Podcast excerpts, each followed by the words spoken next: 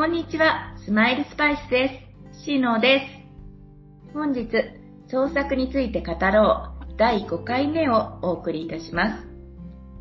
相棒をお引き受けくださいましたのは、猫田ウニさん、そして豆島圭さんです。それでは早速お呼びいたしましょう。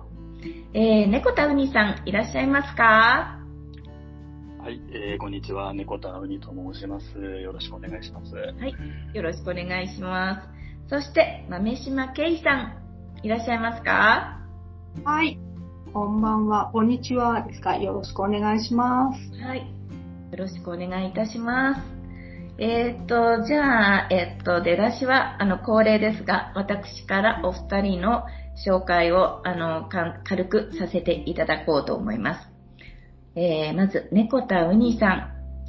2021年10月から2022年3月半ばまで、約半年、ほぼ毎日、ちょっと気持ち悪いお話を投稿し続け、ザ・猫田ワールドをしっかりと気づかれました。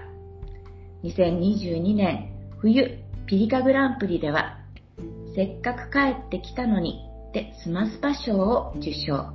その後、夏ピリカグランプリ、春ピリカグランプリ2回にわたって審査員を務めていただきました。ピリカ文庫へはこの7月に絵日記は読んでいるを寄せていただいています。音声配信としては過去2回にわたる小牧康介さんとの白猫ラジオ、またスマイルスパイスにも一度ゲストにお越しいただき、ダンディーでスマートなお声とお話をご披露くださいました。本日はまた新たな猫田さんの魅力を深掘りしてまいりたいと思います。で、そして豆島圭さん。ノートデビューは本年2023年4月初め、えー、今月で4ヶ月目でいらっしゃいます。春ピリカブランディでは、えー立たれた指の記憶で猫田ウニ賞を受賞され、ピリカ文庫へは平等な教育を寄せていただいています。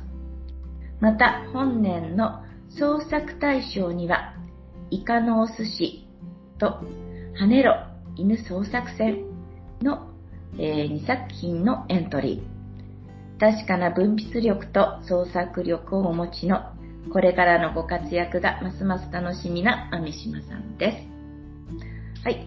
えー、と、とりあえず私からは以上ですけれども、えっと、おかえ、お声出しの練習がてら、えー、簡単で構いません。自己紹介をお願いいたします。猫田さんお願いします。はい、えー、改めまして、猫田雲丹です。えー、と、先ほどは素敵なご紹介をいただきありがとうございます。めちゃめちゃ恥ずかしいです、本当。いえいえいえ。私は、まあ、今現在ノートの方で、まあ、大体週に1回ぐらいのペースで、まあ、の時間にサクッと読めるようなショートショートというようなコンセプトで作品を、まあ、うんと、ちょっとまあ、まあ、さっきちょっとおっしゃってたように、まあ、ちょっと多分変わってるというか、自分で言うのもあれですけど、ちょっと独特な世界観を描いてるかなというふうに自負しております。うん、以上です。はい。ありがとうございました。えー、それでは、めみしまさん、よろしくお願いします。はい。えっと、まみしませんです。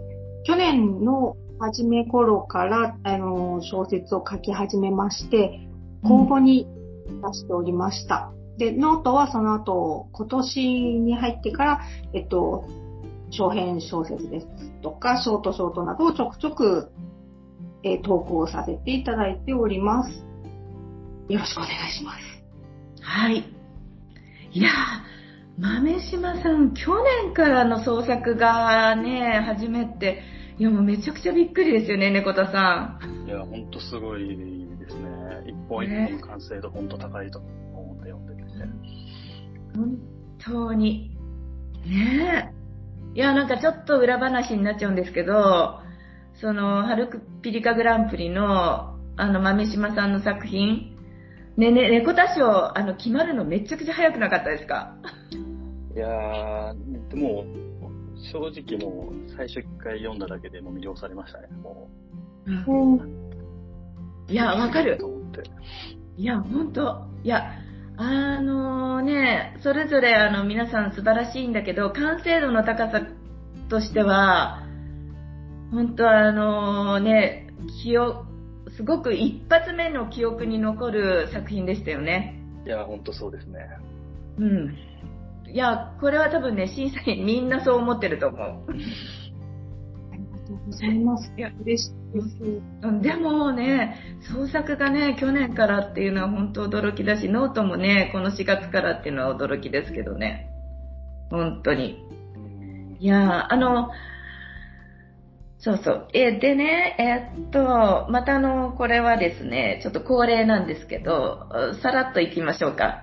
えっと、差し支えない感じで、まあ、多分ね、皆さんも、聞いてらっしゃるミリサーの皆さんも、まあ、ざっとね、どんな経歴かなって、あの、知りたいかなと思うので、あの、さらっとで構わな構わないんですけど、お差し支えのない範囲で、学生時代の、まあ、専攻とか、まあ、理由も含め、あのーお願いします。猫田さんお願いします。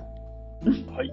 えっ、と、学生時代は、えっ、と、大学で文学の方を専攻してまして、まあ、ざっくり、あの、まあ、ずっと本だったり、映画だったり、音楽だったりっていう、そういう、まあ、カルチャーがすごい好きな学生時代だったので、自然と、まあ、文学部に行きたいなっていう思いがあって、まあ、特にその先の就職とかも全然考えずに、なんか好きなこともっと勉強したいなっていう、あれですかね、心持ちでそういう学部に進学したっていうのが、そこまでの経緯ですね。いやーもうだから、ね、その時点から創作 だったんだよね。そうですね、割とそういうところに興味はありましたね。そうですね。うん。はい。え、豆島さん、いかがですか？はい私は英語英文科だったんですけど、うん。ただ、なんとなく周りに流されて、あの、なやりじゃないですそんな感じであっただけで、あの、全然喋れないですし、それが今とか創作に活かされていることは、あの、恥ずかしながら全くないです。うん。いや、英文化っていう意味ではちょっと私と一緒 なんですけど、まあそれはまた後々のね、いろいろと。はいえーっとですね、じゃあ過去にあの影響のあった作品とか作家さんあったら、うん、猫田さんからお願いします。えっと、まあ、作家さんとか、好きな小説とかって、ちょっと前にそのスパダさせてもらった時にあちょっ、とそうです、そうですね。うん。横水誠司さん。あ、そう、横水静止がすごい好きでしたね。そううん好きでしたっていうか好きです、すごい。うんで、なんか別のベクトルで言うと、すっごい、あの、多分、私が書く小説ってすごい映画の影響を受けてるなって思ってて、まあ、特にその、まあ、80年代、90年代のポップカルチャーがすごい好きなんですけど、うん。多分そういう頃年代の映画をすごい見てて、多分そこからすごい影響は受けてて、うん。特に、まあ、ちょっと変わってる、一般的にはそんなに、あの、一般受けはしないような監督の映画とかがすごい好きで、まあ、有名どころで言うと、まあ、デビッド・リンチとか、ジャンピエール・ジュネとか、うんそうですね、そういう映画監督のが好きでよく見てますね。うん多分その影響はすごい受けてるなと思いますね。ああ、そうなんだ。うわーそう、私、あの、映画の方はあんまり得意じゃなくて、でもあれですよね、あの、ジャンピエール・デジュネがはいはいはい。フランスでそう、ですね、フランスの映画監督。あとデビッド・リンチは、あの、アメリカですよね。そうですね、そうですね。うん、いやー、猫田さんがそっちからの影響っていうのはまたちょっと、うん、まあ、新たな、あの、感じですけれども。あ、本当ですか？えーそうです、そうです。うん。うん。え、豆島さんは？はい。あ、今のですか？あ、私の。いや、うんうんうん。あの、ご自身の。あ、はい。あの、私は、あ子供の頃は全然本を読んでいなくて、あの、好きじゃなかったん、漫画しか読んでなかったん、少女漫画しか読んでなかったんですけど、あの、今思えば、うん。父の本棚に、はい。えっと、大田隆さんの、あ、ブラはいはい、のブラックジョーク集みたいなのだったりとか、あと、星新さんもよくあって、で、その辺だけはなんとなく、あの、勝手に読んだような気がします。で、それが多分今でもすごい印象に残ってて、なんか、そういう原点みたいなものになってるのかもしれないなと思ってるんですけど、で、大人になったら、あの、はいはい。ちょっと紹介、たまたま紹介されていた小池真理子さんの恋を読んで、あのはい、直木賞作なんですけど、それですごい、あの、急に読みたくなって、なんか読みつけたというか、で、あの、他の小池さんとか、他の直木賞作家さんとか、女性作家さんとかをすごいやたら急に読み始めた感じですね。で、なんとはい、あの、まあ、ミステリー系で、ちょっとうん、どっちん返しとか書いてあったりとか、なんか、えー最初の頃は叙述トリックとかがすごい好きで読んでた。でも、あんまりその謎解きの、あの、うん密室とか、そういうののトリックばっかりじゃなくって、そういうのよりも、あの、イヤミスとか、なんか、社会派ミステリーみたいに言われている作家さんの方が好きで、今はそういうのばっかりよく読んでます。うわーすごいな。大人になってからのなんか、急成長がすごくないですか？猫田さんって。そう思いません？いや、すごい、その、さっきのお話の中で、割と書き始めたのが、今年入ってから最近っていう風な話だったんですけど、やっぱそれ、そこに至るまでの素養というか、下地をすごい感じるので、うんやっぱいろいろそういう作品を読まれてるんだなっていう話を聞くとすごい納得できますね。あそうですよね。はいやあの、ショートショートでね、ホッシンさんはもう私ももうほんとがっつり掴まれた年代ですけど、え、あの、猫田さん、ホッシンさんはあんまり読んでない？あのね小学生ぐらいの時にちょっと読んだような記憶はあるんですけど、そうね。そんなにがっつり読んでた時期はないですね、そうか。そうか、そうか、いいや、もうショートショートのあのね、日本のなんか先駆者みたいな人ではあったけど、うん。神まあでも様みたいな、人ですよね、もう。そうそうそうそう。うん。うん、まあまあまあ、それはそれとして。そっか。で、えっと、文章で創作をしようと思ったきっかけとか、まあまあ、ノートで創作を始めた理由、まあ、ちょっと今の話にもあるとは思うけれども、うん、あの、猫とさんどうですか？僕はもうこれは完全に、あの、偉大なるカリスマであられる小牧康介さんに誘ってもらったからですね。あの、ちょうど2年ぐらい前に、ノートの中で、あの、ショートショートノートグランプリ杯みたいのがあ、やってて、はいはい。コンテストがあってはい、なんかこういうのやってるけど、一緒にどうみたいな感じ。その時もすでに小牧さんはもう始められてたんですけど、そっかそっか。あ、あれが最初だったんですね。そうなんです。あれがきっかけで、ノート始めたっていう感じですね。あの、本当に初期の作品、ね、はいそれに応募、応募っていうか、ね、されてる作品があったけれど。あ、そうなんですよ。あーなるほど。そうなそれかんだ。ら、ずるずると今に至るまで。いや、ずるずるじゃ絶対ないと思うけど。そうなんだ。はいえ、うーん。で、何ですか？今もの載ってるものですか？それに応募されてるのは。うんうんうん。あの、なんだろう、すごい大きな感じじゃないよね。ちょっとハッシュタグつけたぐらいの感じですよね。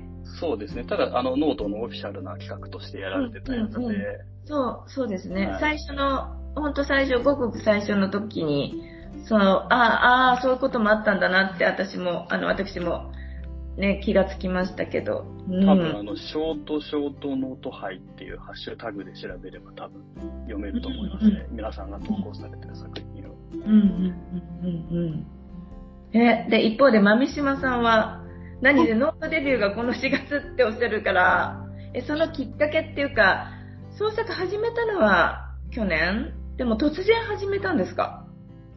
そうですね。あの、去年の初めか、その前の暮れだったかわかんないんですけど、テレビでさとある作家さんがインタビューに答えていて、なんか、とりあえず、書いて、書いてみたら最後まで書けたみたいなことをおっしゃっていて、あ、なんか私もちょっと最後まで試しに書いてみようかなって、なんかふと思っちゃったんですよね。でも、書きたいとは思っていて、でも、実際に書いたことはなくってっていう状態があったんだと思うんですけど、それでよっしゃと思って書き始めで、えっと、いつか、あの、公募とを出して、あの、なんとなく、あ、これでいいのかな。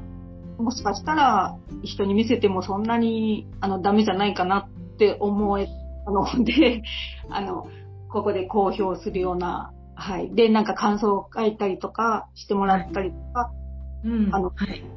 嬉しいじゃないですか。で、あの、もう一人で黙々とやってて、あの、私、実は家族にも誰にも言ってなくて、こっそりやってるんです。だから、友達に見せ合ったりしてる人とかがすごい羨ましくて、そうう。いうのがないので、はい。あの、で、思いっきりやらせていただいてます。なので、すごい楽しいです。そう。いやー、でも、書けるかなって思って書けちゃうのがすごいよね。そうですよね。なんかでも、誰でも、うん人生で一回は絶対書けるみたいなこと言いますよね。それはわかる。うん。それはわかるんですけど、あの、持続できるかどうかだし、最初に書いて最初からなんか結構まとまるのはなかなか難しいかなと思うんですけど、え、でも公募に出されるってこと自体がもうすごいと思うんだけどどうだろう。猫田さんどうですか？いや、めちゃめちゃすごいと思いますね。ですやっぱ、根気がいるじゃないですか。それだけ書いて応募するって。うんはい普通の人は途中で挫折すると思うんですよね。わかんないですけど。そこに挑めてちゃんとやりきれるっていうところがもうやっぱりすごい、本当にすごいなって尊敬してます。そなんか、あれですよね。なんだかちょっとこう引っかかるぐらいの手応えはあったってことですよね。あの、そうですね、最初に書いて出したところが、うんあの、ところに2本長編書いて出したんですけど、そのうちの 一つが、でも、あの、一時なんですけど、一時だけ通って、ちょっと、雑誌に名前が、え、ざっくり何文字ぐらいですか？長編って言っても。えっと、300枚ぐらい、350枚ぐらいだったかな。な、何文字？すごい。いや、それ最初から書けるってすごいよね。1万以上ってことですもんね。はいすごいですね。いや、だからなんだろう。ずーっとこうなんかため、ためてたんだね。うん。そうだと思います、多分。うん素晴らしいよね、本当に。でも、いくら貯めてても、インプットはインプットでアウトプットはまた別のね、なんかこう、ね、テクニックが必要だから、いや、本当にすごいよね。でもあの、後小田さんの先ほどおっしゃってたブラックジョークは根底にやっぱりあるんだ。多分そうですね。その長編の時は多分そんなことないですけど、なんか、はい。ちょ、そうですね。長編の時は自分の今までの経験とかから得たことを、自分の思いをがあって、一方的に書いてた感じなんですけど、なのでそんなに面白くはないと思うんですけど。でも、いやいやいやいやいや。いやいやいやいや、ペコタさん。ぜひ拝読したい。いやいやいやいやいやいやそれね、確かに応募作品をね、あ、でも一回出したのは今更表立っちゃいけないもんなのかな？よくわかんないんだけど。そんなことはないと思いますけど、あの、本当に長いだけでつまんない。また、いやでも機会があったらぜひね、あの、気が乗ったらノートで。うん。わかりました。うん。いやー、すごいね。なんか、楽しい。で、あれかな、どうしようかな。あの、それぞれ、なんだろう、お互い聞いてみたい、お二人、それぞれ聞いてみたいお話って多分あると思うんですけど、どうだろう。どうですか？猫田さんからとかあります？あ、じゃあ私からいいですか？あ、お願いします、ぜひ。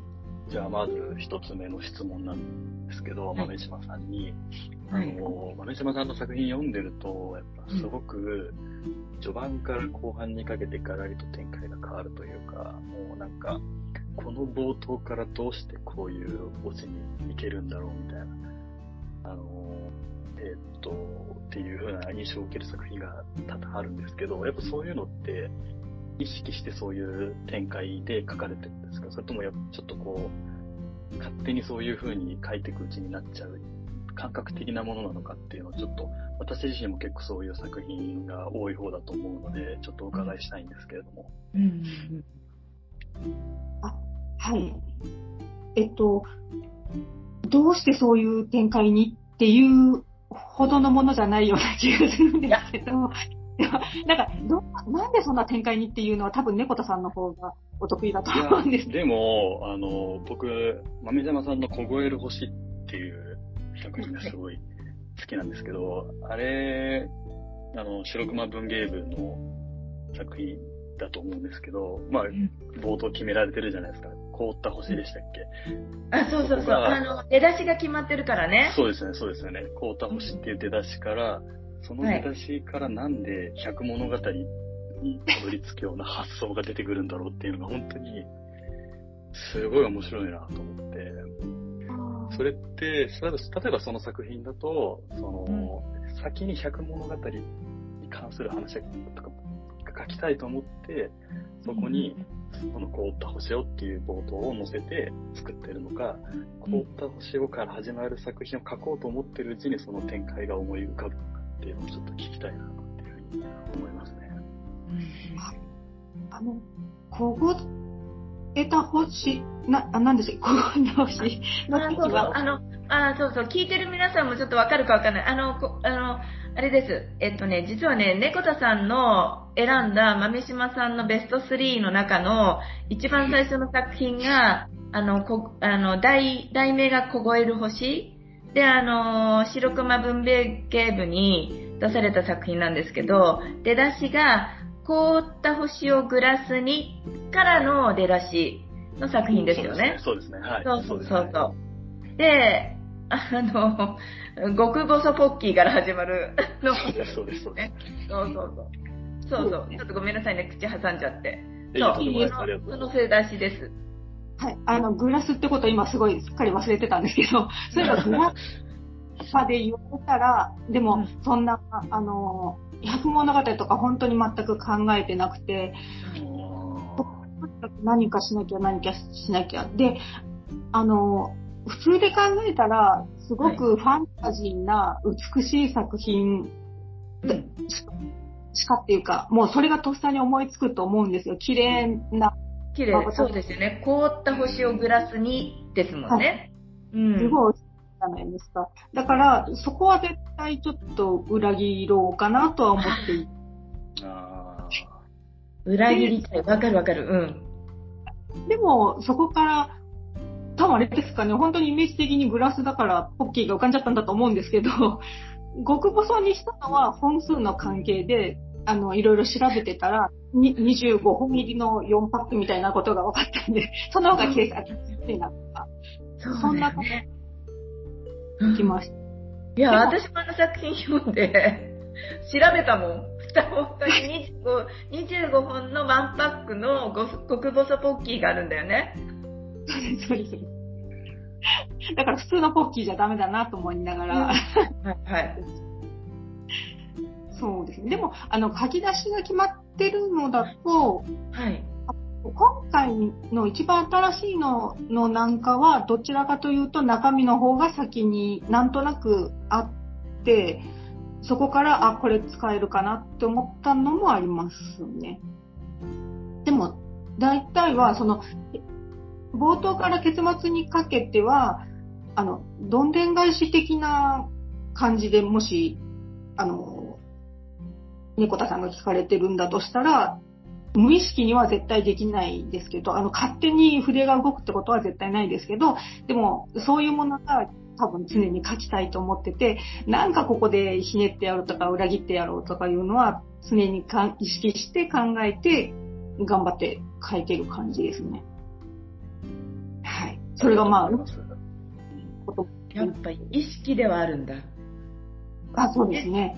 え、でも、なんかそういう意味では、ま、猫田さんの作品も、なんだろう、読者を裏切ろうじゃないけど、その悪い意味じゃなくてね、はい、まあ、楽しませようっていうのもあるけど、どんでん返しとか、ここで、え、え？っていう、その、を狙ったりもしてるんですよね、猫田さんも。いや、私全然考えてないですね。え？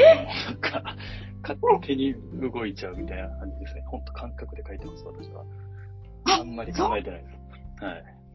えーそっか。え、じゃあここであの、完全に分かれたね。狙ってる豆、豆島さんと、狙わない猫背さん。なんか、え、じゃあ私、その流れで私の質問もいいですか？私が考えてる、うん、はい、はい、この猫田さんのそういう、ちょっと気持ち悪い作風が好きなんですけど、その最初からこういうのを書きたいと思って書いているのか、それとも自然とそうなっちゃうのかしらって思ってたんですけど、自然となっちゃうんですね、じゃあ。そうです。それこそノート始めた最初の頃とかは、なんかいろいろ書こうと思ってたんですけど、うん、なんかもうめんどくさくなってきちゃって、はい。あんまこういうこと言うとあれなのかもしれないですけどね。もう思うがままに書こうってやってたらなんか今のコンセプトというか、世界観が出来上がってきたかなっていう感じをしますね。いや、待って。え、ってことは、あ、そう、今までも創作について語ろうでも時々皆さんに伺ってるんだけど、書き始めと書き終わりは、書き始めた時に、あ、だから、あ、なんていうのかな。こういう作品を作ろう、書こう。で、最初と最後が決まってるって感じじゃないんですね。書き始めて、どういくかわかんないって言って終わるんだ。それも結構ケースバイケースでして、こういうオチ書きたいなって思って、そこから逆算してこともあれば、なんかパッとこう冒頭文が思いついて、そこから書き始めてて、なんか次第に結末が出来上がってくるっていう場合もあります。どっちもあります。え、もう、ね、もう一回ちょっと聞いていい？あの、自分の中で、あ、こんな結末になっちゃったももちろんあるんだ。あ、全然ありますね。うわ、これどうしようって 自分で思う時あります。え、なんかさ、小説あの一つ終わった後、猫田さん、最後なんかすみませんみたいなのあるじゃない？ああ、多分、あれですよね。巨峰の話ですね、多分。あの、そうです。あの、あの、そ、そこでまたあの、巨峰の話になったんだけど、これは、あの、豆島さんの選ぶ猫田さんの、えー、作品、これベスト3に、あの、収められなくてベスト5になっちゃったけど、それの第1位が、種なし巨峰の呪いですよね。そうですね。いや、あの、あのすみませんは、あの、うん、僕初めてあの作品で多分白熊文芸部に参加させてもらった。あ、あ、そっかそっか。そうあまりにちょっとコンセプトと多分合ってないなと思って、ちょっと申し訳なくなって、ちょっと部長にすみませんっていう。そのすみません。一言入れたっていう、そういう感じですね。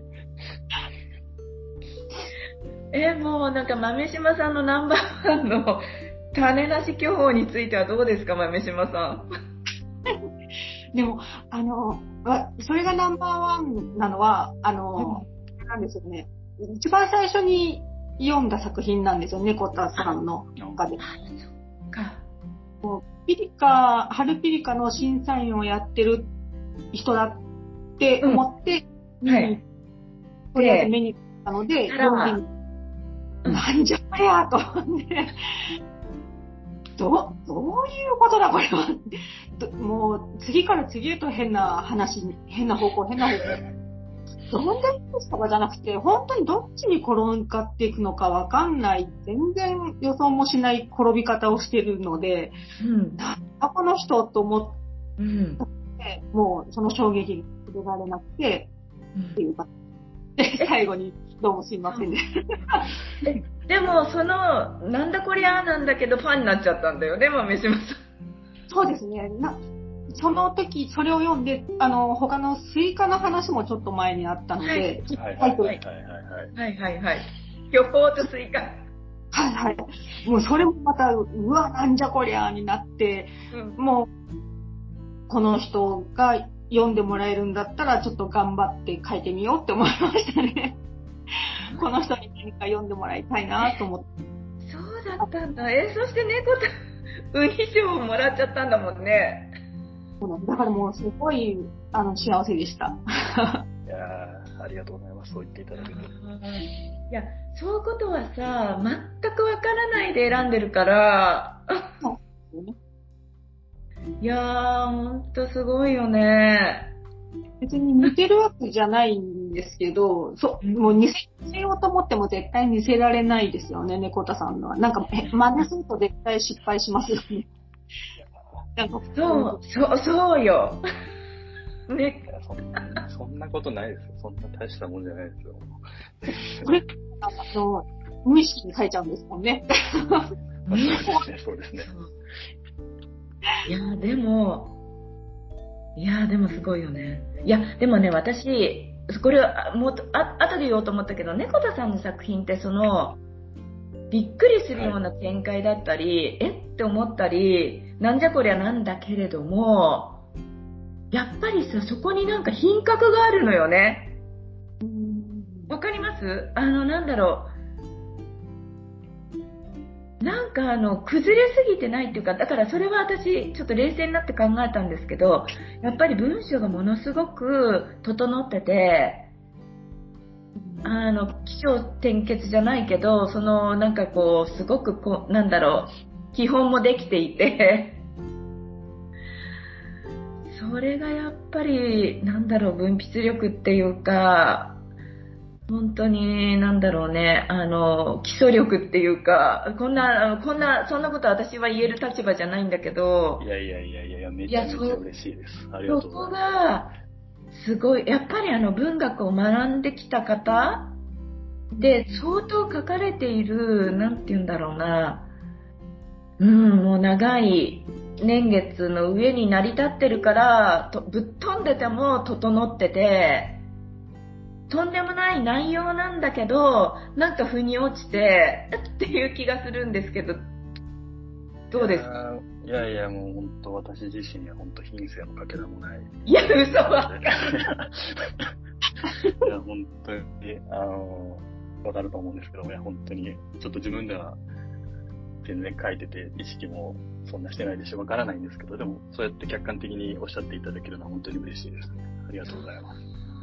いや、うーん、どうだろう。豆島さんどうですか？あの、品、品はあると思います。品 ありがとうございます。私も思う。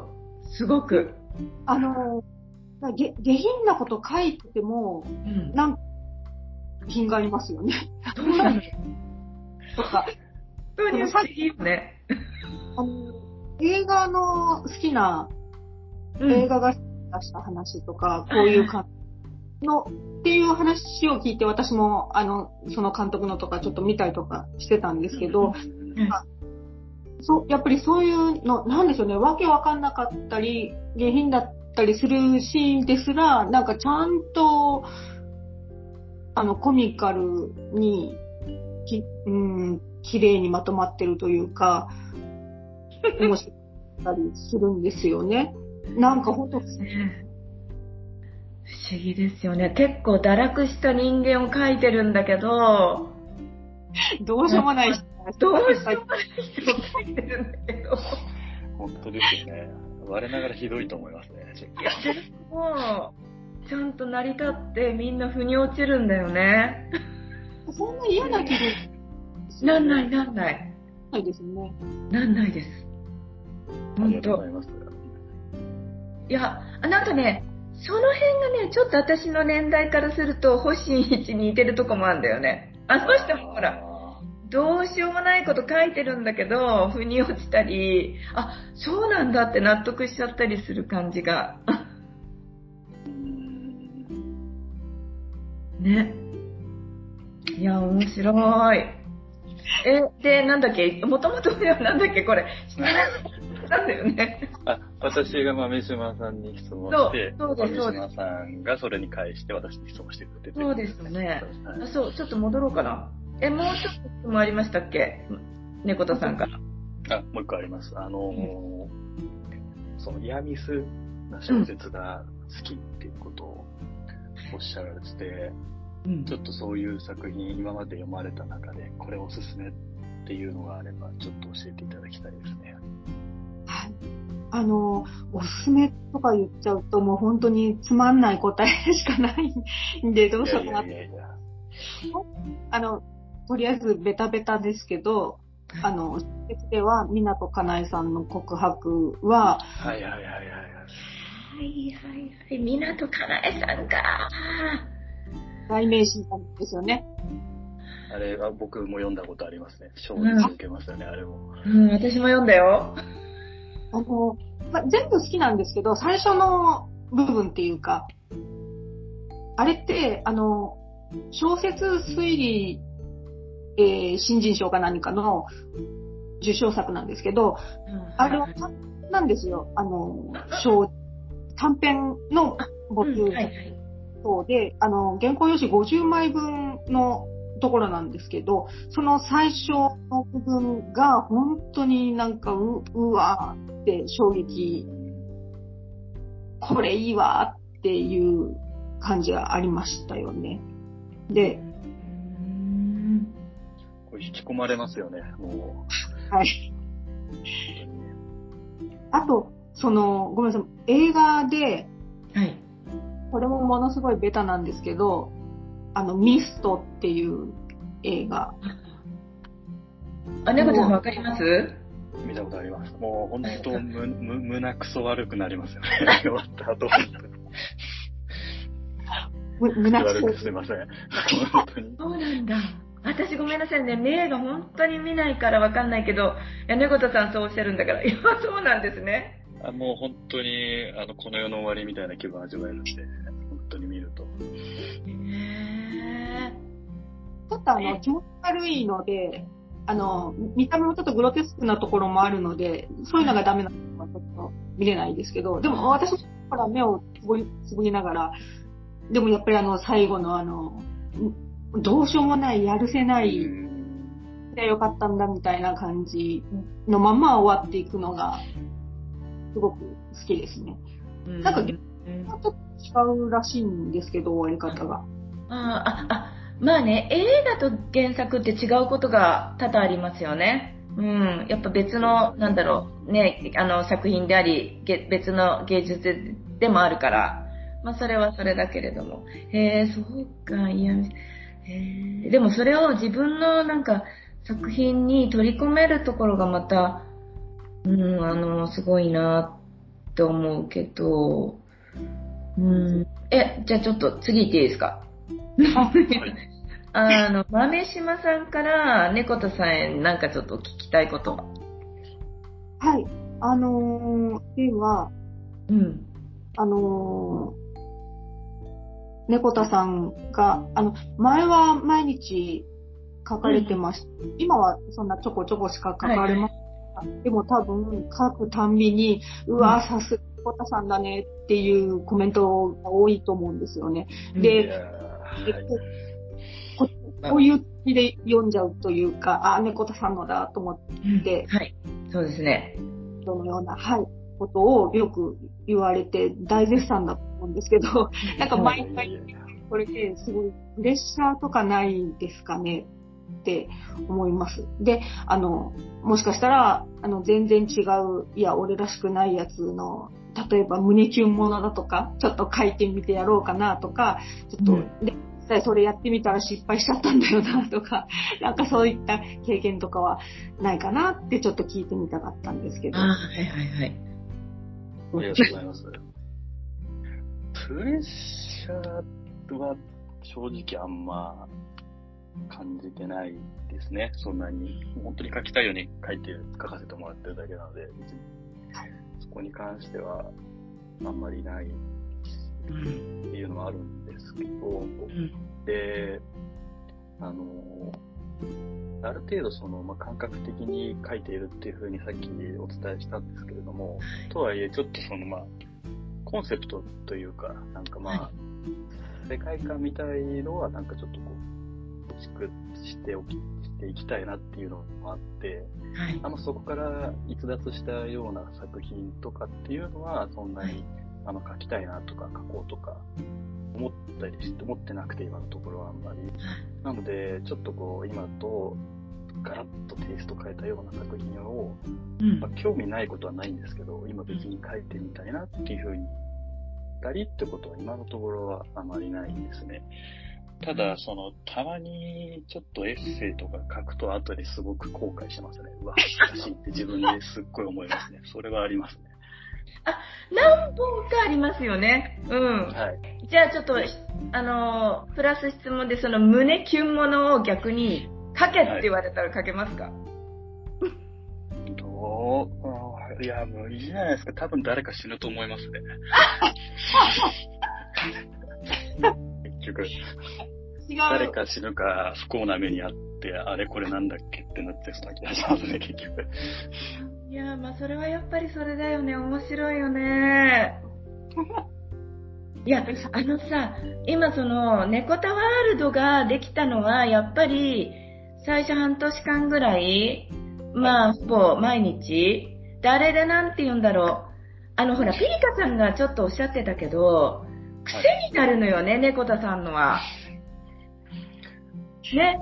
で、一本読むと、次々次で、多分5本続けて読むと、違うテイストのヘンテコが出てくるから。なんですね、でも。いやーもうね、やっぱ、そう、癖になるよね。だからそれが。あの、なんだろう、全部で10、10、10 10作品ぐらいの違うテイストなりのね、猫田ワールドを半年続けられると、もうそれは猫田さんよ。やっぱり。そうなっちゃいますよね。うん。だからその後ほら、月1回とか、ね、のペースになったとしても、あ、あの時の猫田さん戻ってきたとか、また新しい猫田さんだよね、になるよね。うんなかなかもう抜け出せないですね。自分で。いや、面白いよね。えー、で、ちょっとそれにつながりもしないけど、ちょっとここでピリカさんからの質問言っていいですか？うはい、はい、はい。えーっとね、これがまたね、あの、ピリカさんらしいというか、自分が書いた小説の中の登場人物になれるとしたら、どの小説の誰になりたいですか？という質問です。はい。はい。ね、猫田さんどうですか？いや、でもこれ、本当素敵、素敵な、大変興味深い質問だと思う。さすがピリカさんって質問だと思うんですけど、はい。ちょっと改めてでも自分が書いた作品を思い返すと、もう本当ろくでもない、しょうもない人間しか基本出てこないので、これこっちもなりたいっていうのが思い浮かばないんですよ。本当申し訳ないんですけど、質問いただいて。で、なんかその、そういう質問をもらって、改めてそうやって考えて、はい。あの、ちょっと、こう、まあ理想とまで言わないですけど、やっぱそういう、なんか、好ましい人物が出てくる作品を書かないとダメだなってちょっと思いましたね。あまりにワンパターンというか、そんなやつしか書かなすぎって自分ですごい思ってしまったので、その質問を受けて、ちょっともうちょっと考えようって思いました。あ、そう。はい。でもさ、あの、猫田さんが、えーっと、スマスパ賞をもらったはい作品は、猫タワールドの中では、かなり、まともな。あま、まあ、一般的まともに入るよね。ーでもなりたいかって言われると別になりたくないですね。そうか。まあなんだろう。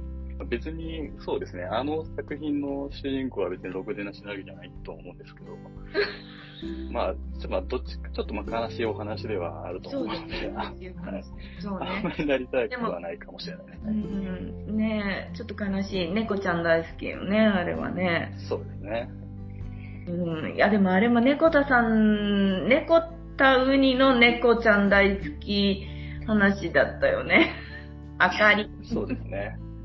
まあ、ねそれはちょっと猫猫への愛が出てるかもしれないですね。うん、そう、それはそう。ぴったりですね。ありがとうございます。はい。え、で、豆島さんはどうですか？はい。イリカさん質問。はい。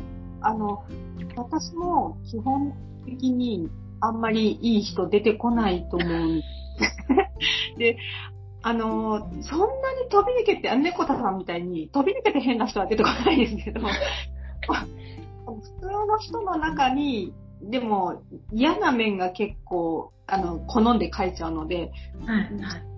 すごく似てる感じの等身大の人を描いてても、でも嫌なところをすごいわざと描いちゃったりすることが多いと思うので、あ基本的にはないんですけど、あえて言うなら、はい。最近書かせていただいたピリカ文庫の平等な教育の中の秋田先生は、あの、彼女もやっぱり、あの、思っていることはっきり言えないし、長いものに巻かれろ的なところがちょっとあるので、なりたいわけではないんですけど、でも最後の方にはすごい前向きに、あの、私ももっと学んでいこうみたいな気持ちになって行動しようとしているところが、まあ私も多分な、なるべくそうしようと思ってる方だと思うんですけど、で、あの、そう出ないように、これからもそうなろうかなと思っているので、なりたいとしたらそんな感じかなと思っています。私もあれですね、じゃあもうちょっと、あ、この子かっこいいな、みたいな子を書きたいですね。書きます。その、そう。いやー、いや、あのね、平等な教育はなんか、ちょっと社会的なね、今を書かれてて、あの、あれですよね、猫田さんの、その、豆島さんベスト3のナンバー2ですよね、あれはね。そうですね。好きですね。すごく。そのおっしゃってたように、その、主人公の方がすごい芯がありつつもすごい人間味のあるような描かれ方がすごいリアルで、本当に面白かったです、あれは。うんそうよね。なんだろうな、あの、豆島さん必ずさ、今を入れることが多いじゃないですか。その社会派っていうのもあるけど、まあ、あれはその、言葉としていいか悪いかは別だけど、ヤングケアラーとか、その今の教育現場の、まあいろいろ、まあいろんな先生もちろんいるし、いろんな思い親もいっぱいいると思うし、ね、子供も子供でそれぞれだと思うけれど、まあ、ある意味ほら、あの、実生活でね、教育現場に近いところには、いらっしゃる豆島さんならではのお話だったと思うんですけど、いやー、うん、あの、春人くんいいよね。秋田先生もいいけど、ねいいですよ本。当に。うんハルト、ハルトが子供の、弟の方、そうそうそう自分でわかんない。ごめんなさい。いやいやいや。あとほら、なんだっけ、えっと、あの、他の先生がさ、どっちの先生だっけ？あのー親、家で親がさ、雨あやかしてるじゃないかって。だけど、その子の実生活を見ると、学校でいじめられてたりなんだりで、家だけが唯一、うんゆったり自分らしく、で、ここで親が厳しくしちゃったら、あの子さ、石川さんだっけ？潰れちゃうよね。うん、いや、ああいうその本当に現実を書かれるのは素晴らしいと思うし、ね、あれはでも教育現場のね、いまあ先生たち忙しいからね、そうなんですよね。あのえ？あのはね、見切れないとは思うけど、いや、その辺もやっぱりすごくうまく書かれてますよね、猫田さん。そう思いません？いや本当にそうしそう思いますね。おっしゃる通りだと思います。うん。ありがとうございます。うん。なるべく、でも、なんか、私が、その、今をなるべく取り入れようとしてても、一はい生懸命を集めようとしても、やっぱり、あの、本当に自分の周りのことしか見えてないので、あの、なんか嫌ですよね。それで知った気になって、今こうなのよ、みたいな感じで書いちゃうようになったら、まずいよな、と思いながら。うーん。いや、素晴らしい。いや、いや、往々にしてやっぱりそういう傾向にはあるよね。でも、謙虚にそうじゃないよね、そこ、そこだけじゃないよねっていう、一歩引いた自分の冷静さが、やっぱり素晴らしいと思うし、逆にでもそれがないと、いい作品は生まれないのかな、とかも思うし、うん。あの、なんだろうな。熱がこもりすぎると、はい。自己満で終わっちゃうからね。そうですね。それは、でも、後で読み返して、ああ、そうだったなって思う時はよくありますね。気をつけてうんあ今の後でって、今の一言でちょっと思った。えっと、例えばさ、バーッと書いて、ちょっと寝かせたりはしますか？それぞれ。猫田さん、豆島さん。わそうですね。うんあんまり寝かさない。猫田さんからどうぞ。そうそれこそでも毎日書いてるときは寝かしてる余裕なかったです。あ、そうですよね、そうですよね。はい。でも、最近は、ちょっと一日寝かしたりとかってこともあります。書いて。え、で、寝かせて変わりますか？そうでも。次の日開いて、うんこれは一体何を書いてるんだろうって それはちょっとなんかちょっとコンセプト違うような気もしないでもないけど。そう です。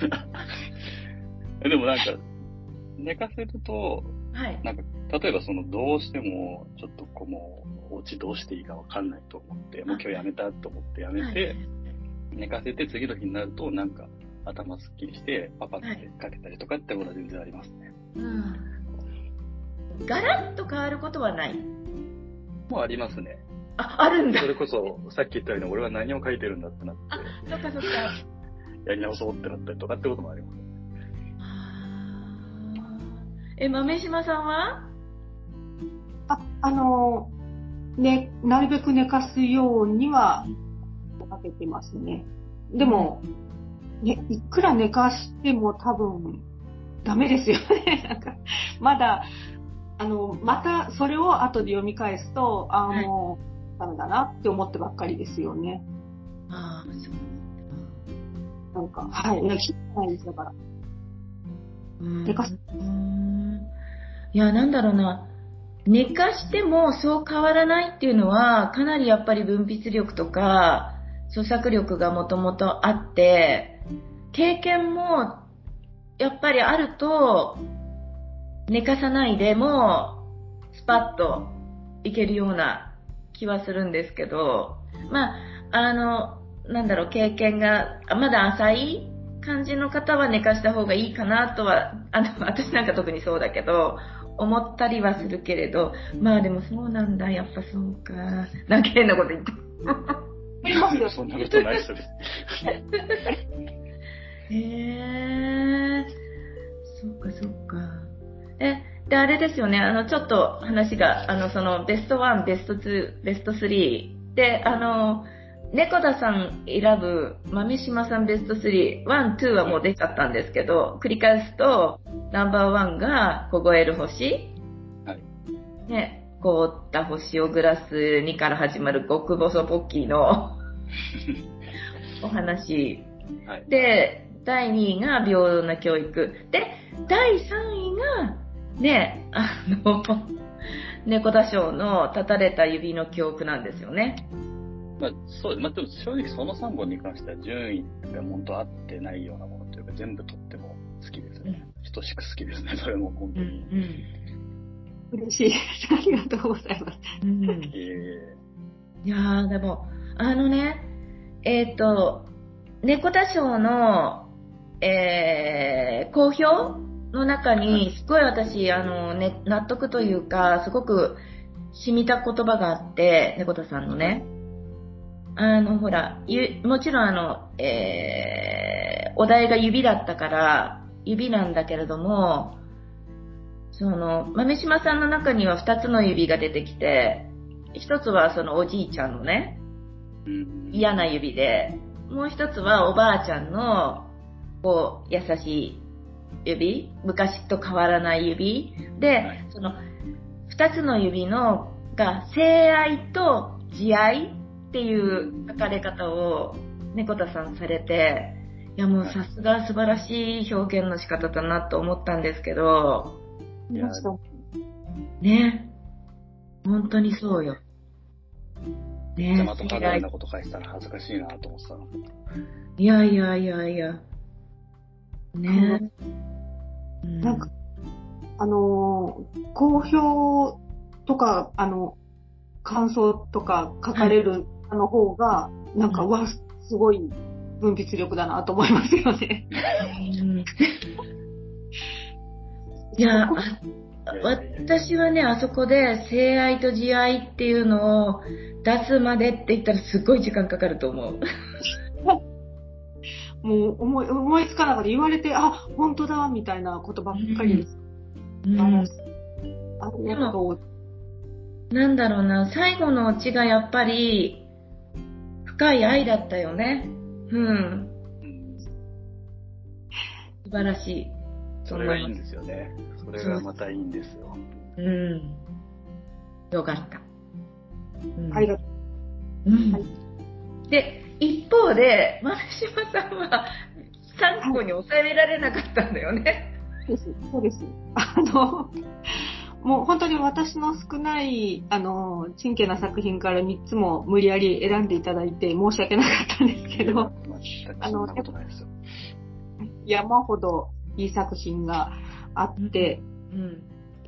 先ほど出たのが巨峰の、はい、そうですね。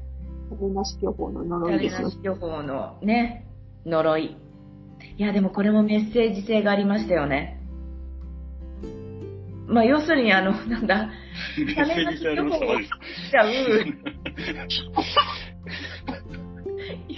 この現代の科学とかいろいろ、バイオとか、まあどういう、ね、そうです、そうです。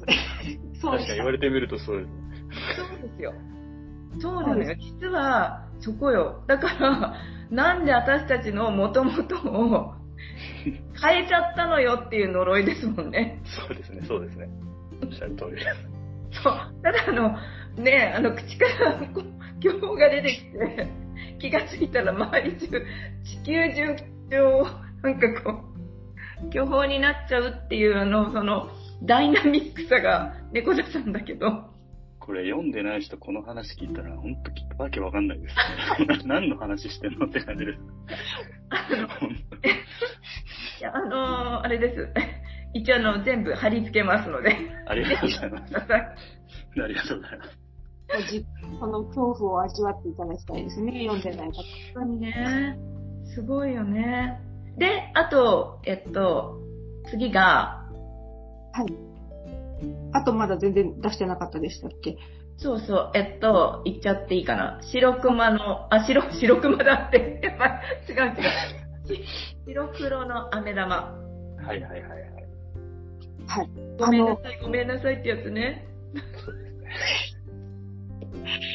そ の、今回、あの、これでお話、あの、ラジオでお話しさせていただくにあたって、あの、改めて、もうすごい昔から遡って、もう全部思って、で、その、結構昔ですよね、に、作品なんですけど、もう、見た瞬間に、うわー、これこれって思いました、今。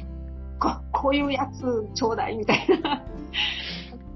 あの、全部ひらがなで、はいはい。ねねあれも本。当にね、グッとくるよね。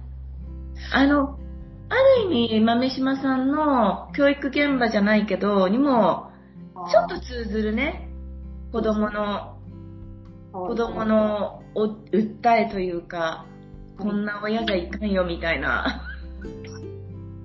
でも。書いて、あの、はっきりとは絶対書かない。そうなのよ。はい、すごい。そう、あの、一言もそういうこと書いてないんだけど、そのバックグラウンドがもう見事に見えて、はい、はい。あそこからの展開が、あの、よ読む方がね、はい。すごい。なんかそれって、なんかちょっと私だけど、俳句に通ずるものがあって、あそうそう、あの、言わないんだけど、その後ろにどんだけ物語が広がるかが、ちょっと俳句の良し悪しじゃないけど、もうそれに通ずるよ。全然ちょっと違うけど、あの、ねえ、やっぱり、そこよね。うん。でそうです。、その次がまた真夜中のプール。あこれもね、違うけど、はいちょ。っと同じラインに乗ってるかなっていうところはあるよね。ああ、私は、あの、はすごくそれは、な、なんか異色な感じあが、、そうだった。あ、はいはいはい。すごい美しい作品あ美しかったですね。と、私は、はいはいはい。わかりますわかります。私もそれは感じた。美しい。す。そうそうそう。感じで、うん。そこから最後まですごい、あの、切なくて、はい。くって、なんか、苦いけど、でも美しい書き方をされていた気がします。で、もう、すごくいいなと思ってから後になってまた読み返してみたら、意外と短くて、あれこんなに短かったっけって思うぐらい、なんか結構すごいどっぷり浸って読んでた気がするんですよね。うんあの、映像化できそうな感じですよね。はいそうですね。本当、うんすごい綺麗だと思います、絶対。うん。いや、嬉しいです。めっちゃ嬉しいです。いや、あの、私もちょっとメモがあるんだけど、これは美しく心の揺さぶられる作品って書いてある。そうそうそう、そうです。心一つになれる。うん私美しいよね。夜だしね。ありがとうございます。うん。月も夜空も全部見えるし、プールに浮かぶ湖面のね、いろいろも見えるし、波紋も見えるし、いろいろですよね。本当に。そうですね。うん。で、うんナンバー4が、ちょっとガラッと変わる。甘いのがいい。はい。えっと、甘いのがいいは、あの、なんか、ここれものすごいわけじゃないんですけど、なんていうか、あの、これが私どっちかっていうと一番猫田さんらしいのかもしれないと思っていて、私はこれが猫田さんだっていう感じで思っていて、えっと、コメディタッチなところもあるけども、ちょっとホラー的な映像もあるし、最後はやっぱりわけわかんない感じで、あれって終わっちゃうし、で、あの、何より、あの、そういう作品は多いんですけど、でも、あの、何よりすごい下品なところがあって、なんか、他よりもちょっと、し下ネタっていうか、いやらしい下ネタじゃなくて、本当に普通で言ったらなんかちょっとすごい下品なんですけど、なんか最初の方にしのさんがおっしゃってたように、下品なんだけれども、なんか上品なんですよね。これは本当にあの、どっか、フランスかイギリスかわかんないですけど、でもなんかそっちの方のちょっとコメディっぽい映画を見ているような気になりました。あれはなんか引っかかるものがあって、そう。もうなんか指から放水なんだけど、放水なのか、ほう、んーなのか、なんか飲まされるし、それを。そう飲まされる。最後、いちごミルクだし。いや、でもめちゃめちゃ嬉しいんですけど、うん。あれが猫たらしさっていうふうに言っていただくと、ちょっと我ながら非常に複雑な ものが。ね、いやちなみに、あれは、ほとんど勢いで書いた感じですかね、小田さ正直、そのまあ、この収録にあたって事前に、その、ね豆島さんのベスト5っていうのはお伺いしてたんですけど、私の作品の。ん。タイタイトル聞いても何のことか自分で全然わかんない。なんだっけこれ？と思って。で、探して、読み返して、うん。で私はなんてやばいものを書いてるんだろうって、ちょっと、自分が怖くなってしまいましたね、ちょっと。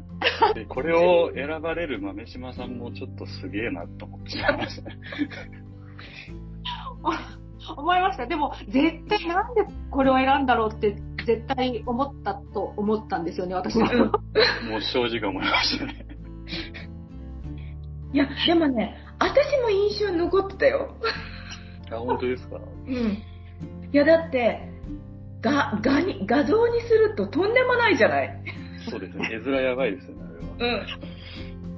うん。いや、でもさ、あり得るっちゃあり得るし。だって、ねえ植物にお水やってるだけだもんね。そうですよね。それだけですよね。そうそうよ。管理人さんじゃないけど。なんか今、今思い返すとあれは単純に、まあ、はいあの、多分街で立ちんしてる人を見かけて、あなんかそれそこからだと思うんですよね、多分。なんとなく今思い返すと。あいや、まあでも、まあいいんだよね。何でもあの創作につながるよねっていう。そうですね。そうそうそうそう。いやー、面白い。で、でね、最後が、アリの味ね。はいはいはい。で、これさ、アリの味はね、豆島さんすごいあの、スペシャルなことをしてくださったんですよね。じゃあ、本当にありがたいですね。あの、これ、あの、比較的最近の作品なので読まれてる方も多いと思うんですけど、改めて、あの、最初読んだ時もすごい印象に残ったんですけど、でももう一回読んでみたら、やっぱりこれはちょっとすごいなと。あの、ぶどう、ぶどうより何より、さっき甘い。ま あちょっとあの、だいぶ完成度が高い作品思ったんでありがとうございます。最初から最後までこれは完璧な作品だ、素晴らしいと思って、なんか読めば読むほど引き込まれて、すっごい好きになってしまって、なん、なんか多分何かが取り付い、ありか何かが取り付いたかわかんないんですけど、これのイメージ画像をちょっと作りたいと思って、すごい絵が浮かんだので、なんかこうこういう感じの絵を描きたいんですよって篠さんに。言ってそうなのよね。いや、描きたい。いや、でも描けないから誰か描いてくれないかなから始まって。そうそうそうそう。でもね、結果として豆島さんが全部作ってくださったんだよね。そうなんです。作っちゃったんですごいです。ありがたいです、あれは本当に。いやー、あの、有馬だけど、この小説の、えー、種は、種っていうか一つの種は、梅、宮古昆布ですよね。そうですね。これがいい。だってお母さんまず、自分が好きな宮古昆布を買いに行ったところで、ねえ、アリに襲われて、軍隊アリに襲われて、死んじゃったらしいを、チューハイ飲んでるお父さんから聞いてるだけだもんね。そういえば、そとんでもない内容。本当に。ひどい親ですよね。いや、でも、それを信じちゃった子供のまんま、読者も行くんだよね。う。うんん。で、最後に、え？お母さん、お母さんって実は、復讐しただけじゃんみたいなさ。そうですね、そういう展開ですね。いや、でも最後までわかんないんですよね。終わり方がやっぱり猫田さんらしいっていう、うん、うん。い感じで終わっていきますよね。面白いってまたちょっと違うんですけど。うん。で、豆島さんの、えー夏休み、豆島さんの夏休みを使った、猫田さん、アリの味の、えーブックカバーも作れてしまう、豆島さんのキャンバー、えー力作が多分、あの、この放送の発表後に 公開していただけるようなので、ぜひ楽しみにしてください。本当に。いやまたあの、この創作について語ろうから、新しいまた一つ。ね、は、生まれました。ね、面本当に白い。あの作品でいいのかっていうのが、ちょっと若干申し訳ないんですけど、なんか、あんな変な話を、のために、本当、あんなしっかりしたものを作っていただいて、めちゃめちゃ嬉しいんですけど、ちょっとどこか申し訳ないですね。あの、他のが良ければ他のも作ります、じゃあ。そうい素晴らしいや、もうめっちゃ嬉しいですけど、本当に。まあ、でもあれだよね、ファンだからさ、いくらでも何でもできるよね。でも本当に、うん、あの、あ、虫が嫌いなので、あり、本当気持ち悪かったんですけど、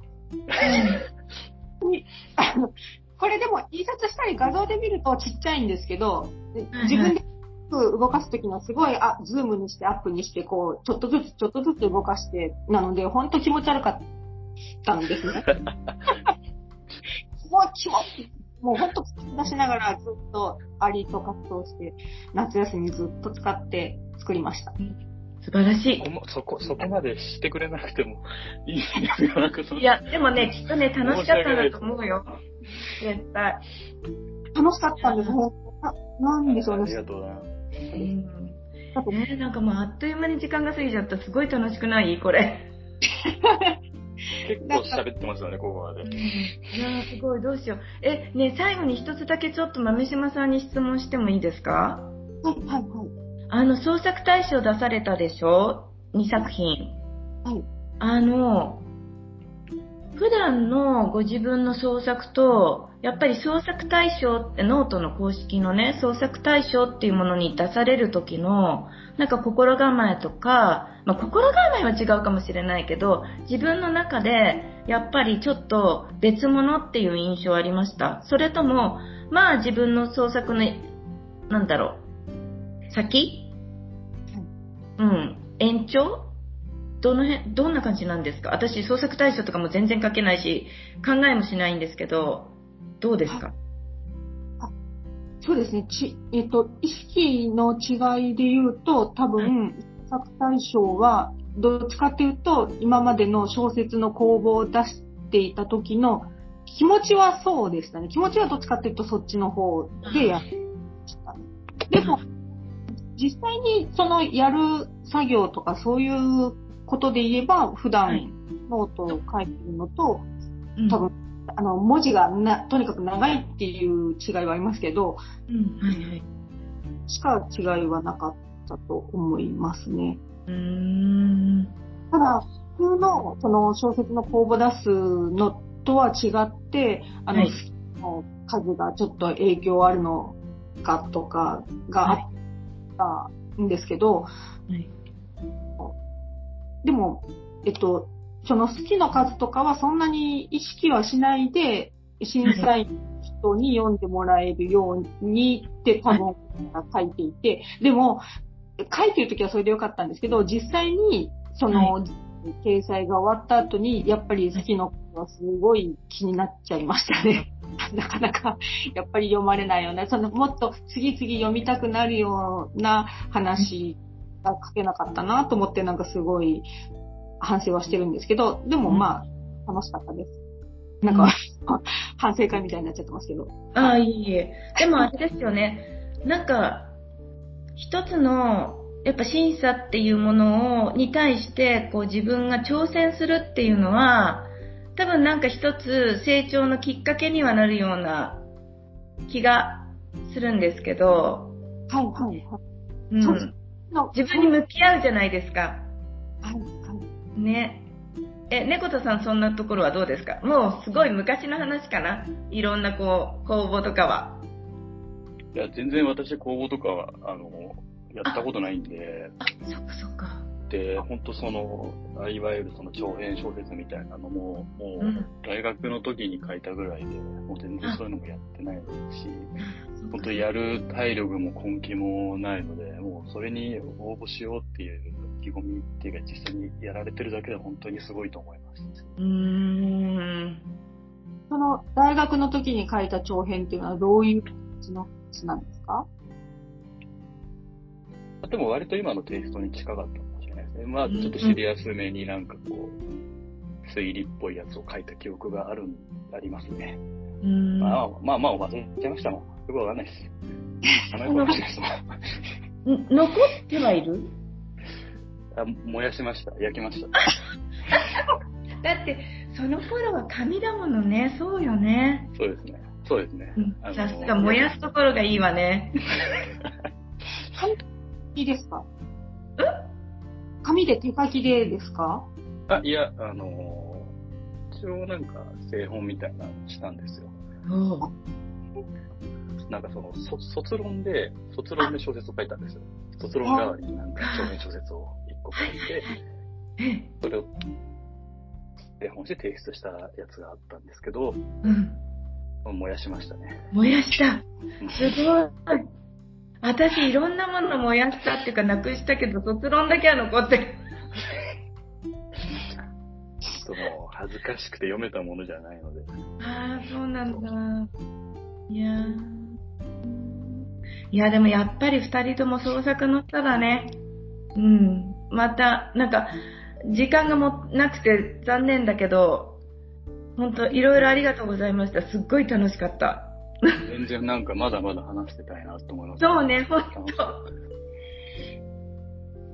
いやー、あのーね、今回こんなですけど、お二人ともますます、あの、個性がやっぱりすごいしっかりしてらっしゃるから、楽しみ。ね、私もお二人の、あの、全作品読んだけど、ありがとうございます。本当ありがとうござい好きになます。って、本当に、あの、これから先も楽しませていただきたいなって心から思います。頑張ります。頑張ります。無理はしない。楽しんでくださいね。そうですね。うんそうですね。ノルマになっちゃったら、やっぱつまんないから、うん。じゃないかなと思いますけど。ということで、えっ、と、時間もしてしまったんですけど、残念ですが、えーこの辺で、あの、終わりにします。最後一言ずつどうでしょうか？まあ、猫田さんからどうでしょうか？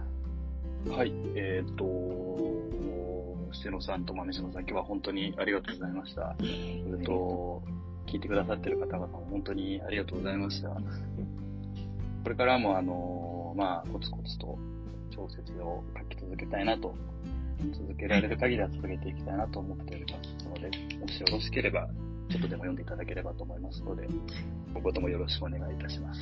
ありがとうございました。ありがとうございます。あれいやいや、もうぜひ続けてください。ありがとうございます。はい。豆島さんいかがですか？よろしくお願いしまはい。あ、まずいです。何も考えてなかったので、今頭まずい。あの、本当に今日、あの、こういう場を設けていただいて、なんかすごく本当に幸せです。もう最近ずっと幸せいっぱいです。しのさんには本当にお世話になってますけど、これからぜひとも、す。うんあの、よいいたしたいです。うんそうなのよね。創作についてって、あの、収録と発表はすぐなんだけど、実は1ヶ月ぐらいね、それぞれ話があって、楽しいですよね。あの、しのさんがいろいろと、こう、も盛り上げてくださったというか、いろんな話を聞き出してくださったので、あの、猫田さんともこうやってお話できるようになって、本当に嬉しいです。うんあいや、本当に今後とも、ぜひぜひよろしくお願いします。楽しませてください。あって書きますので、よろしくお願いいたします。よろしくお願いします。ということで、えーっと、毎週土曜はスマスパの日、またお耳にかかりましょうということで、えーっと、私がさよならって言いますので、えーっと、猫田さん、えー、豆島さんそれぞれ、さよならをお願いします。はい。えーっと、それでは、締めさせていただきます。どうもありがとうございました。さよなら。さよなら。さよなら。さよなら。ありがとうございました。